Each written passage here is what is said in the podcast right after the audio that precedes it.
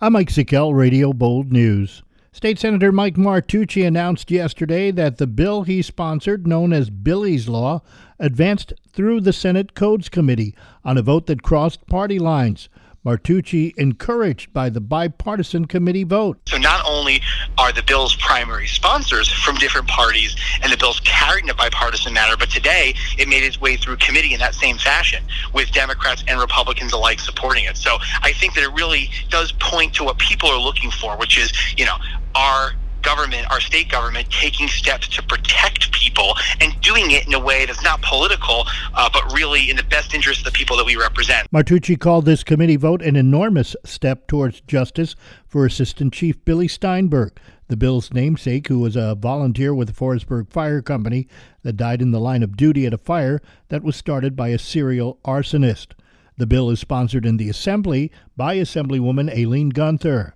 Sullivan County is set to expand its Move Sullivan public transportation system pending state DOT approval.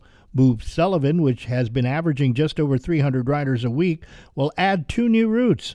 One route will include Wurtsboro and Bloomingburg, the other expanding Liberty service going to Swan Lake, then Kiamesha Lake, where it will return to Monticello.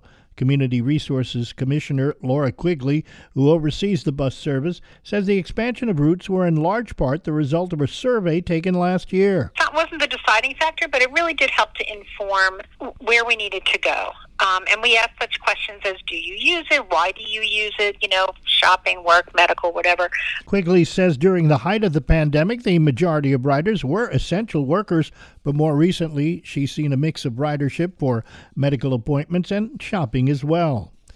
And despite threatening clouds and some drizzle, the Sullivan Catskills Visitors Association annual literature exchange was a big success. Over 70 businesses represented at the Forestburgh Playhouse, and director Franklin Trapp was happy to give everyone the opportunity to get together. I was so excited to host the Sullivan Catskills Visitors Association annual brochure exchange at the Forestburgh Playhouse on our beautiful property, uh, and also just a great chance for um, the amazing destinations that we have here here in our area to come together, to network, to meet, to trade our exciting uh, products and uh, brochures. The event held as part of National Tourism Week included a catered barbecue by Mr. Willie's. The literature exchange marked the start of what the Visitors Association anticipates will be a very busy season in the Sullivan Catskills.